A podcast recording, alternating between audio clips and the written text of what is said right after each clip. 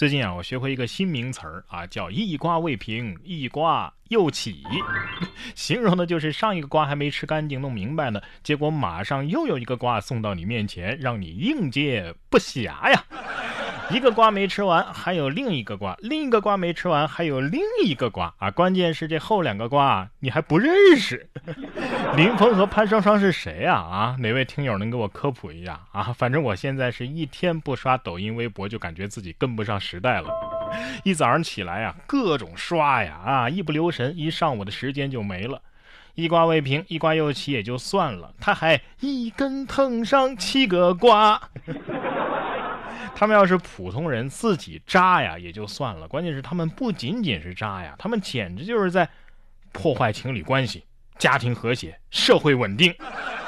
志祥那事儿一出啊，我刚跟老婆解释完，哎呀，不是所有的男人都会犯这种错误。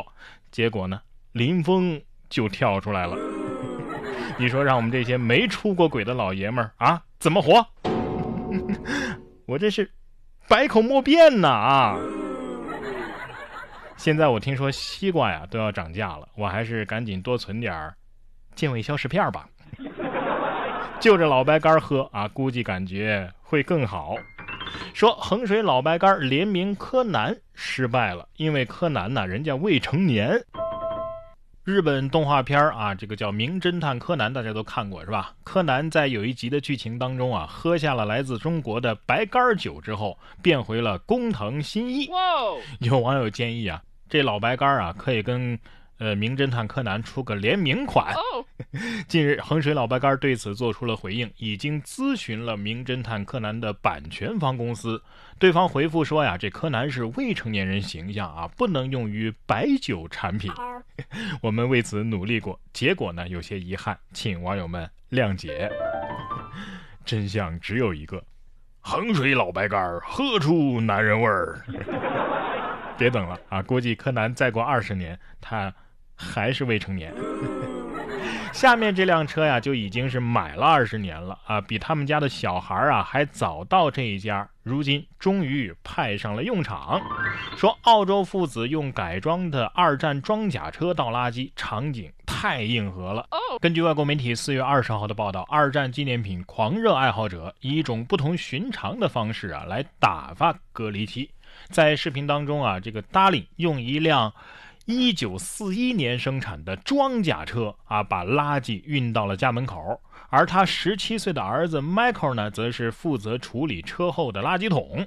据悉，这家人在二零零零年的时候从澳大利亚中部买下了这具遗骸，花了十二年的时间干嘛呀？哎，搜集它的零部件，然后用了三年半的时间来修复它。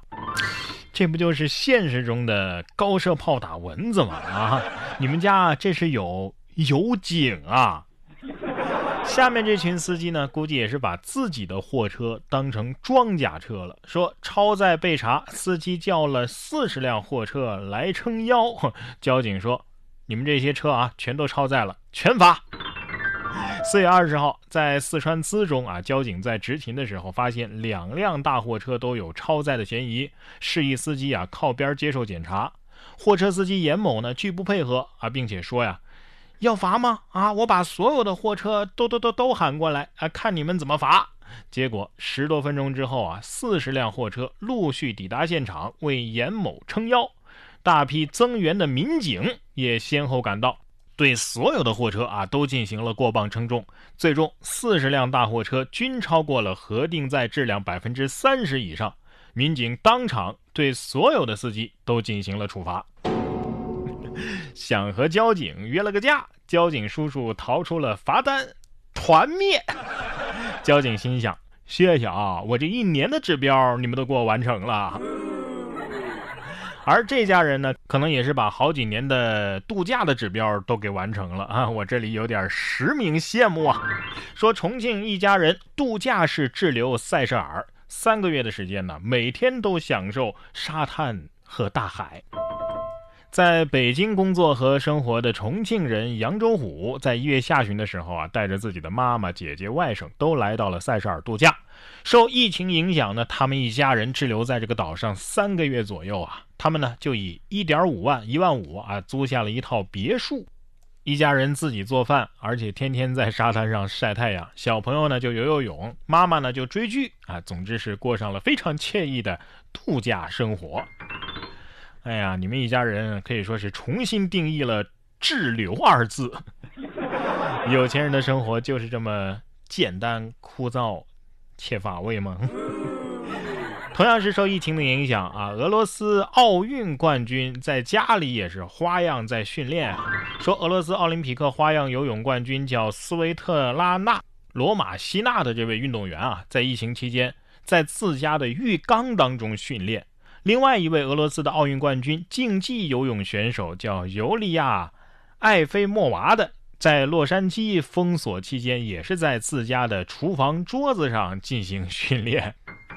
我觉得当初王多鱼那个叫什么陆地游泳器那个项目应该投的，现在卖的话不是赚大发了吗？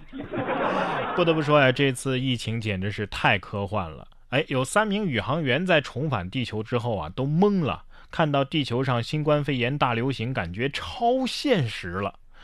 当地的四月十七号，国际空间站的三名宇航员啊，在哈萨克斯坦沙漠里边着陆了。三位宇航员其中一位啊，已经在国际空间站待了二百七十二天，另外两位呢也待了二百零五天。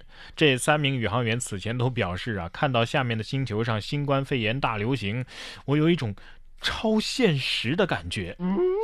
哎呀，看见大家都戴着口罩，而且迎接我们的也是口罩，我们还以为我们走错了星球呢。还是早点回地球吧，啊，搞不好过段时间啊就没人接你们回来了。我比较好奇的是，这从外太空入境的需要隔离十四天吗？宇航员都返回了地球了，地球的神兽也陆续归笼了。说返校的小学生啊有一个灵魂反问，为何呢？何苦呢？